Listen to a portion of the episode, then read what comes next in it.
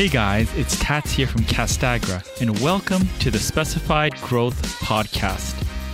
Each week, I talk to leaders and experts about how to overcome adversity, grow massive organizations, and how to create meaningful change in the building materials and coatings industry.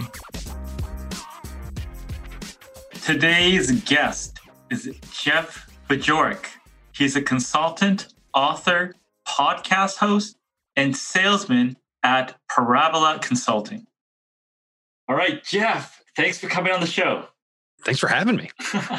so, you know, we, we connected because Mike uh, Weinberg had such nice things to say about you, and uh, he definitely recommended you. And I'm I'm really glad we connected. Well, I'm gonna have to have some words with Mike. Um, he keeps doing that. Um, no, I, when someone refers you.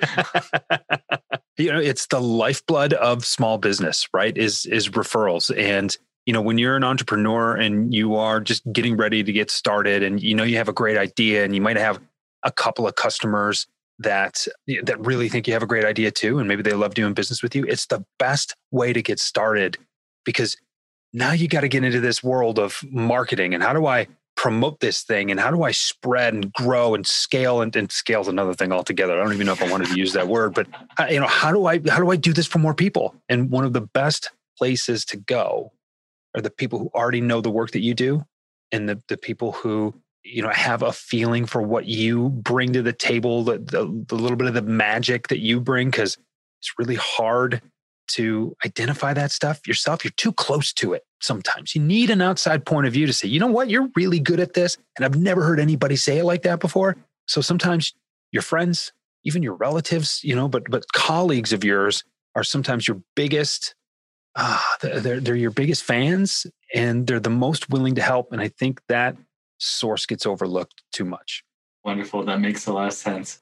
Now speaking about source, you started in sports medicine. And I, I, I kind of come from a human kinetics background and I kind of migrated uh-huh. to marketing, but sports medicine, t- walk me through that. Oh, what's so weird about that? I you know, know, I got my start as a certified athletic trainer. I went to college, got a degree in sports medicine. I have an athletic background myself. Mm. Had to make the choice in college, you know, how I was going to be connected to sports, right? And I remember I tried to walk onto the baseball team at Central Michigan University. I didn't think I had a shot to make it, but that's the thing you got to do, right? And I could have played club ball for them, but I wanted to go out for the varsity team.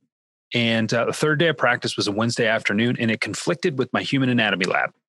So I missed practice, and I saw that my human anatomy lab was every Wednesday, right when practice would be for that semester. And I was like, you know what, Jeff? You're going to have to make a big boy decision here real quick. I know you're only 17 years old, but you're going to have to make a, a big boy decision here. And it was pretty clear. I didn't go to college to play baseball. I went to college to hopefully learn how to keep baseball players healthy. And I made that decision, went through, had a, a brilliant but brief college career. It was, you know, I got I got in and out in four years, which a lot of people don't do in that that particular major. And I got what I thought was a great job. And it was a great job. After a couple of years, it became clear that it wasn't a perfect job. And so it was interesting. I, I, knew I was good at what I wanted. I knew I was good at what I did. Um, I wanted to keep doing it, but I'll spare 10 minutes of the story here. Because of a commitment to the school, the high school that had contracted me for athletic training services from the hospital, I gave the hospital three months' notice. I said, I'm not going back in the fall. You're going to need to find my replacement. Here's my letter of resignation so you can look for somebody, but I'm not coming back in the fall. Mm. And so everybody around me said, Well, what are you going to do? I said, Well, I don't know. It's too early to look for a job, right? Like, I, I know there are jobs out there. I know I'm good. I've got good references. Like, I've got a pretty good reputation. Yeah. We're going to be okay. It's just not time to even think about that yet. And there's a woman, she, she'd been in the industry a long time, and she sat next to me and she said, Jeff, why don't you get into sales? I said, Come on. and there was another colleague of ours that had just left the hospital to get into sales, and he had that archetypal archetypical, I think is the right way to say that word, sales persona. And he's done really, really well. I'd run into him. We actually competed against each other after a little while, but I'd run into him every once in a while and see, see how he was doing. And he's done well. I knew he would do well. I said, Rose, that's not me. And she said, Here's the deal. I think you could be really good at this. You got nothing better to do. dust off your resume. I got you an interview and go talk to this guy. I said, okay. So go through the interview process. It became pretty clear that this was going to be the direction that I was going to go in. And I looked at it as an opportunity. And I said, look, if I hate this after a year, I'll stop. I'm good at what I do. I can come back, but there's not a whole lot of risk in this. And hey, maybe I'll even learn something. I get the offer. And the guy that hired me is his name is Ken. So that, that's what we'll call him. And I said, Ken, I appreciate the offer here, but I don't know if I don't know if I'm your guy. I don't know a whole lot about business and things. He said, Look, here's the deal. And this is something I've never forgotten. He says, Jeff, I know you to be a good person. I know you to speak the language. I know you to work hard. And I know you're a smart guy that'll figure things out. And I've talked to the people that you work with right now who will be your customers. And they all told me to hire you. He said, I can teach you the rest. The rest mm. is, is not as big of a deal as you thought. And that has changed the way I look at a sales career ever since that day. That was beginning of August 2004.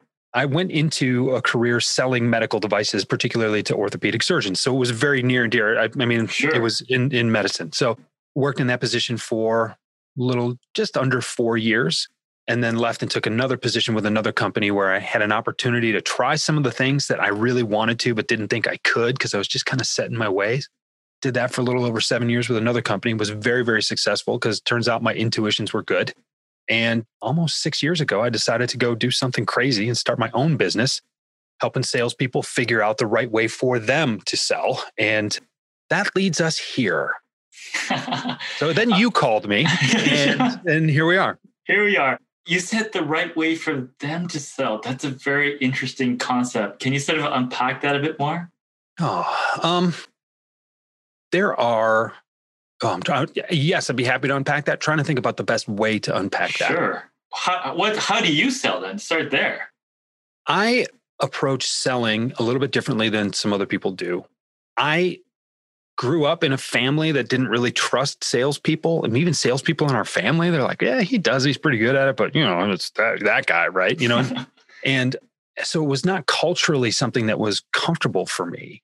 But when I dug in a little bit more, when people kept saying that there, there was always something intriguing about it, right? So it's it, it's beyond the lifestyle and everything else, but it's just you think about all the things that we buy and you think about the reasons that we buy and you think about all the people trying to sell us stuff and buyer's remorse is something I still struggle with sometimes. And, and so there's, but to me, there were people succeeding at it and there were people who do really well with it that that don't leave people with a bad taste in their mouth. This is clearly a, a problem with the solution, really several solutions, but there's there's a solution to the to this. And it was just kind of intriguing. And really, it felt like, as I mentioned, kind of a risk-free opportunity. And in that first year, before I almost quit, I learned a lot that got me more and more intrigued. And by doing a lot of self study, reading a lot of books, a lot of audio programs and, and things, and, and, hearing the experts, the greats, kind of define what selling is. I'm, I heard Brian Tracy refer to selling as a transfer of enthusiasm from one party to another. Mm. And I said, okay, there's way more going on here than I'm going to give you this and you're going to give me money. Right. And I take that even further now. And, and I think that selling is really the way you treat everybody. It's it's a way that you interact with other people to help them solve problems that they can't without you or help them solve problems that hopefully they wouldn't eh, solve as effectively as they could if it weren't for you helping. And I'm a problem solver.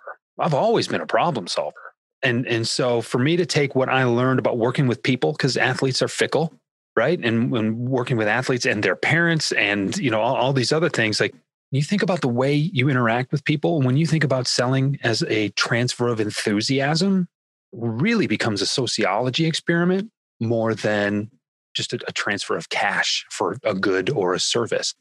And I'm fascinated by that. So when, when I think about the way I define selling and I think about the way you solve problems, selling for me is really taking a solution to somebody. And I believe that you need to be proactive about this as often as possible.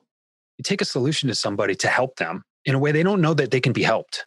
Mm. And in that manner, you open up a world of possibilities for people that don't know they're even there. And the results when you can do that are so spectacular, it makes you want to do it again. Yeah. So you're probably hinting on you know, not focusing on the price, right? A salesperson, gotta lower the price. Just digging in and trying to figure out what could really make a difference in, in your prospect's life as a whole. Let me give you a little insight into my psychosis. Okay. Sure. I think when someone tells you that the price is too high, that it's a buying signal. That's where I go with this. Because when you say to me, you say, Jeff, this that's too much, way too much. I can't afford that. I don't. I, I don't want to pay that. Well, you had to eh, you had to expel some kind of effort to tell me that, right? You had to proactively tell me, which means you could have just ignored it. And some people have done that. Okay, and it's not a buying signal because you didn't tell me it cost too much. But when you tell me it costs too much, it means you want to buy it. You just don't want to pay that. Now we might be onto something. Okay. And that means it's my turn. That means it's my job now to help you understand the value. And that value is more than just a return on investment, but that's my opportunity to help you understand mm-hmm. why that price exists. I love selling at a higher price. I love that opportunity when to, to sit in front of someone or even over a, a video call like this and have them sit back in their seat and say, Whoa, any reaction is something worth paying attention to and not from a manipulative standpoint. I'm not, I don't manipulate anybody. I have worked very hard to eliminate the word convince from my vocabulary. That's not the right word. To, that's not the right word to describe what it is that we do. But when I get a visceral reaction out of somebody, I know that I'm onto something. And that means that I need to do a better job at that point, or just more of a job at that point, of digging into where that reaction came from. How important is it for this problem to be solved? And look, in some cases, the initial price is just out of whack. just uh, that's well, that's really not feasible. Yeah, we have all the interest in the world, but it's just really not feasible. Okay, well, if you have the interest in the world, let's let's put something together. And I don't just knock my price down and say, well, yeah, I'll do it for ten percent less. There's always like, okay, well, if you need to stay below a certain level, well, then that's what an this is what an engagement could look like at that particular price point, right? So it's discount is a four letter word in in my in my house yes i know i can count there's more than four letters in it but it just i love that interaction and i never set out i don't want to take advantage of anybody but i actually from a price standpoint i want it to sting a little bit because you pay attention to what you pay for yeah and if someone is just a little, not so yeah. uncomfortable that they're afraid to do the work, but when they're just a little uncomfortable, you know they're going to do the work. Yeah. I know I'm going to show up every day and do the work. When the clients don't get the results that they're looking for, it's because they didn't. And I want to set the table so that they do and are engaged and are as interested in doing the work as I am in helping them do the work. That's when magic happens. Mm. Oh, that's a very good point. Now, I listened to one of your episodes that you did, the short clip you did, and I really like what you said about building a personal brand versus, you know, generating followers. Mm. Can you sort of explain that a bit? Yeah, I think there are the, the the term personal brand is thrown about like crazy, right? Everybody's talking about building their personal brand. And the people who have the loudest voices when it comes to building your personal brand tend to also have the biggest followings. One doesn't necessarily lead to another, but they're pretty closely related. And I think when you look at someone who's got a bigger following than most and you hear them talking about a personal brand, it's really easy to fall into the trap that, oh, they must mean I need all these followers. My personal brand is the number of followers that I have. What is your personal brand? It's your online reputation is what it is. So, do you have things worth saying that you think of yourself? Are you sharing things that are worth saying from other people? When people look you up, right? Go to your favorite search engine and or go to LinkedIn or go, you know, wherever and just type in your name. What do you find? It's, it's better if you open like an incognito tab, right? Because then they don't have your preferences loaded, right? It's as if someone, a random person, right? A, a generic person were searching you. What do you find?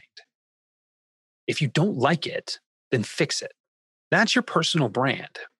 Now, on the other hand, when you confuse a personal brand with a following, you get enticed into growing a following, which not everybody knows how to do, not everybody is capable of, and quite frankly, not everybody should be doing.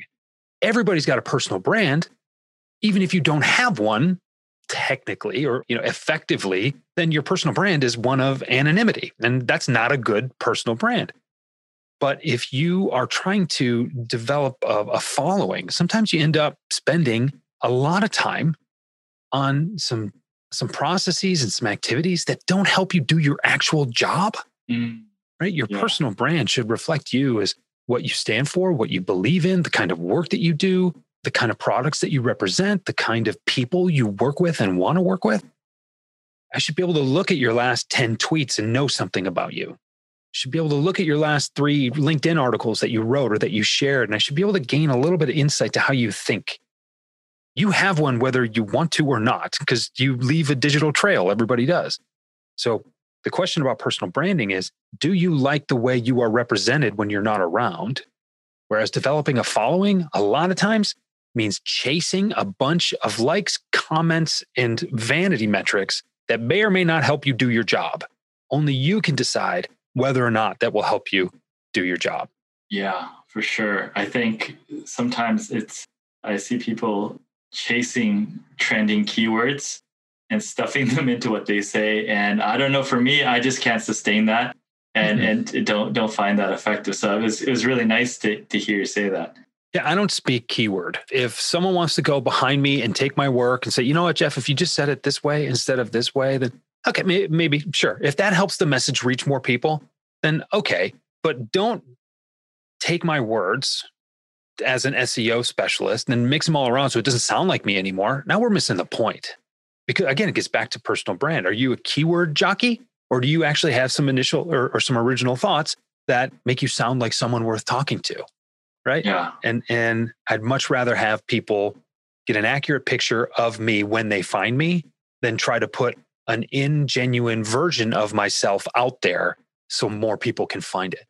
I mean, like more people finding what they think is me, and then when they meet me being disappointed, like I don't see that as being successful.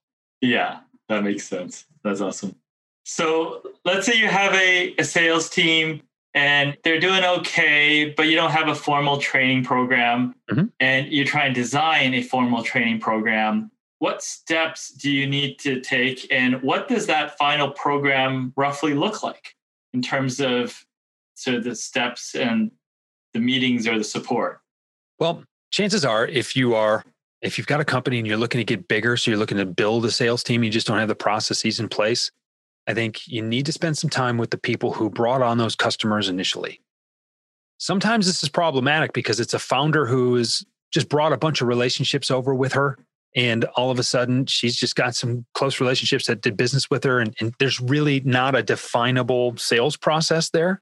So th- that can be tricky at times, but think about what it took to get those customers on board. There's typically a rough set of steps. It's typically four or five steps. Sometimes it's longer if it's a more technical sale, but I think there's typically four or five steps, whether it's, uh, you know, from introduction to getting their attention to conveying your value in a meeting one way or another. And maybe you need a couple of meetings because you have some things to discuss. And then at some point it says, Hey, are we ready to do this? Right. So the sales cycle itself, I believe, only has really four steps.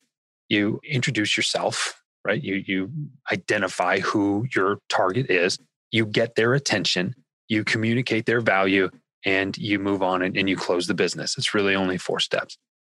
There are a lot of s- smaller steps within those categories, and that's where the that's where things change depending on the, the product or the service that you're selling. But I, I wrote a book a couple of years ago called The Five Forgotten Fundamentals of Prospecting. And mm-hmm. I cover that. I cover this in, in that book. Step one, or forgotten fundamental number one, is know what you bring to the table. So, what makes you different? What makes you valuable? And why does that matter? So, what is the problem you solve? And how is it different from the other people trying to solve similar problems? Number two is know who you should be talking to who are those people or those companies with those problems that's really where a lot of your mental work a lot of your homework a lot of your brainstorming a lot of your you know kind of team meeting stuff that's where that time should be spent is who are we how do we help people and who are those people that we help and you start to get your messaging in that in that phase of your your planning fundamentals 3 and 4 are create tension in the sales process because tension is a stimulus to act. It is not necessarily discomfort. It's just knowing that there's something on the other side of this. And it bugs me that I'm not doing it yet. How do we get from here to there? Okay. And then number four is demonstrate expertise. Again, when you prospect, you have to be known as someone worth talking to with something worth talking about. And so when you have this personal brand as being an expert with these types of problems, then when you create tension, when you create this just this feeling of dissatisfaction that I could be better off if only, well, you want to be the answer to that if only. If only I worked with, enter your own name here, right?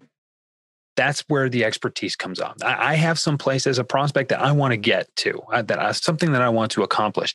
Is this person that one to help me get there? You want the answer to that question to be yes. So that's really about the communicating value and asking for next steps um, portion of the sales process. And then the forgotten fundamental number five is keep your swagger. If you don't recognize that you're not going to win every time, right, you're going to be in trouble. If you don't recognize that sometimes you're going to lose, even though you did everything perfectly, you're going to be in trouble. You got to remember that the adversity is there, that it serves a purpose because it is designed to teach us things. Friction is required for polish and that the adversity is part of the journey. And mm. that it's there are going to be bumps in the road and the better you are at navigating those bumps in the road the better you will be through them right? The, the more easily you'll be able to overcome them. And I, I remind people that the mountain of success has no summit. And anybody who's climbed them anybody who's climbed those mountains will tell you that there is no top. You get through the, the cloud layer and you look and well there's another 3000 feet i got to climb right? And then you get through the cloud layer again. The only way you can really judge your success is by turning around looking behind you and seeing how far you've climbed. So you mm. have to judge your own success not by when you're going to get there but by how far you've come. And you recognize how far you've come by the adversity you've been able to overcome and so accept adversity as part of the process lean into it don't run away from it and be hell bent on learning something from it. Mm. So those are my five forgotten. Interesting. So I'm, I'm listening to those points. What comes to mind when I listen to those points is knowing your own value, knowing mm. the value of the company, knowing the value of the solution and the problems that you can solve for the organization. Just just having sort of clarity and unwavering confidence so that you don't start reacting tactically on something when one thing goes wrong. Is, is that kind of the feel? I had a client define swagger as impenetrable confidence. So almost exactly what you said there. And I owe her a commission now that I said that on a podcast. But the yeah, that's exactly what it is. Look, this isn't easy, but that's why you do it. You don't do it because it's easy. You do it because it's worthwhile.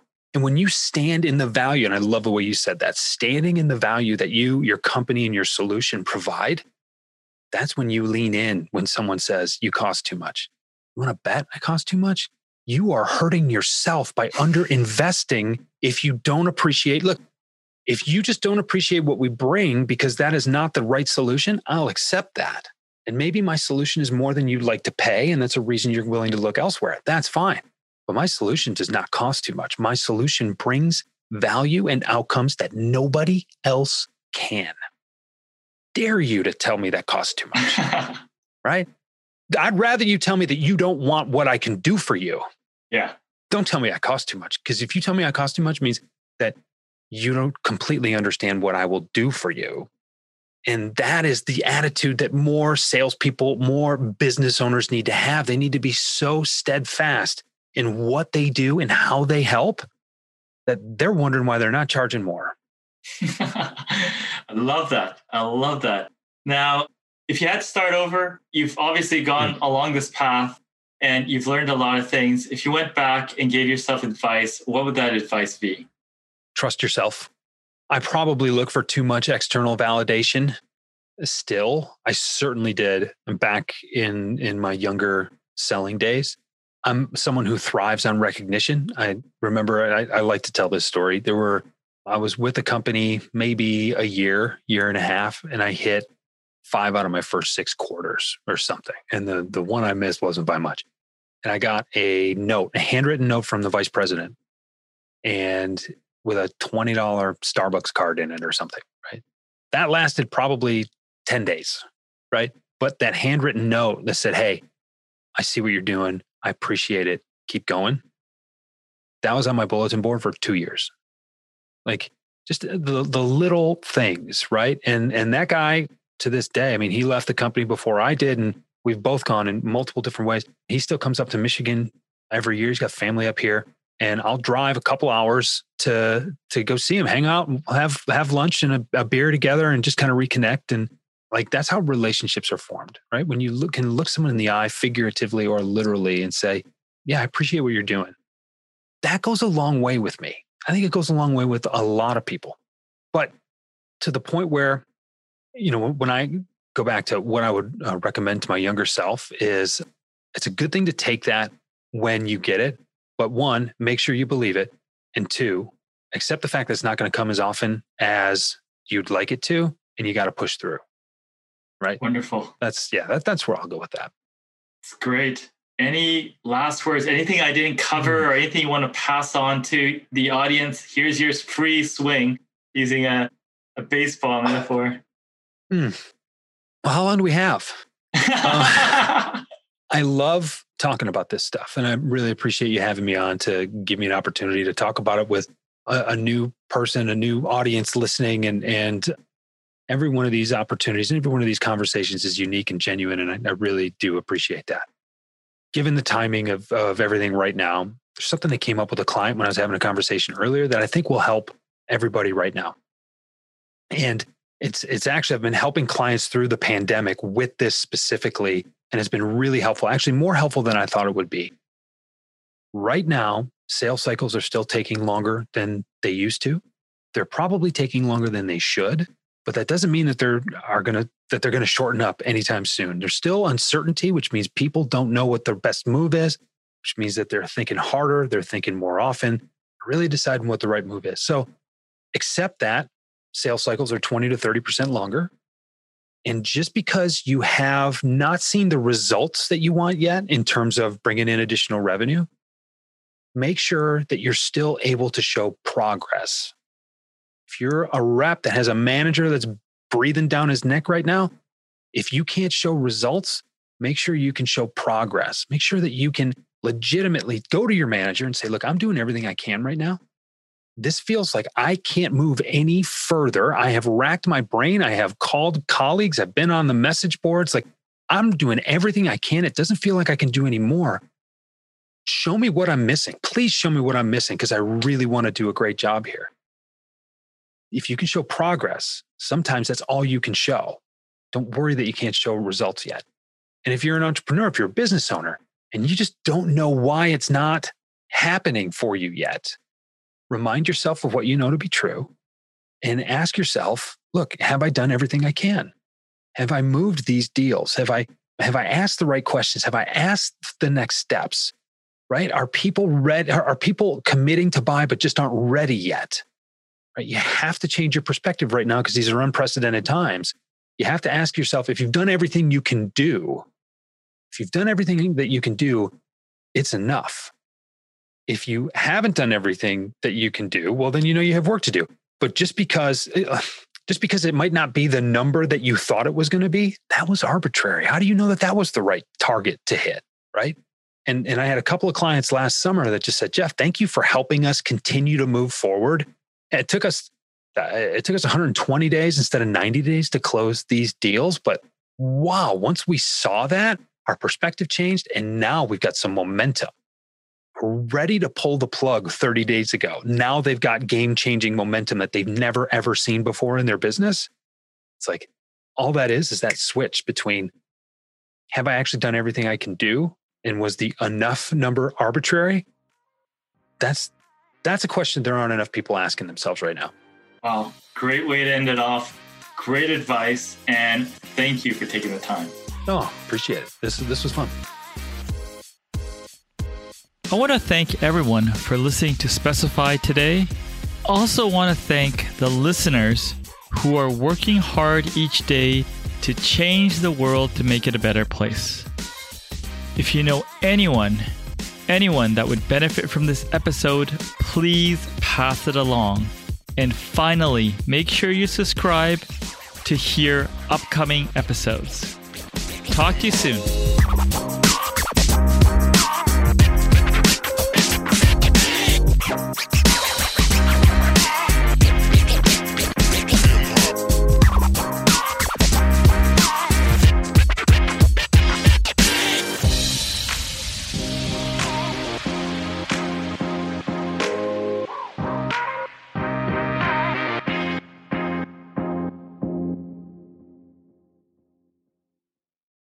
This podcast is a part of the C Suite Radio Network. For more top business podcasts, visit c-suiteradio.com.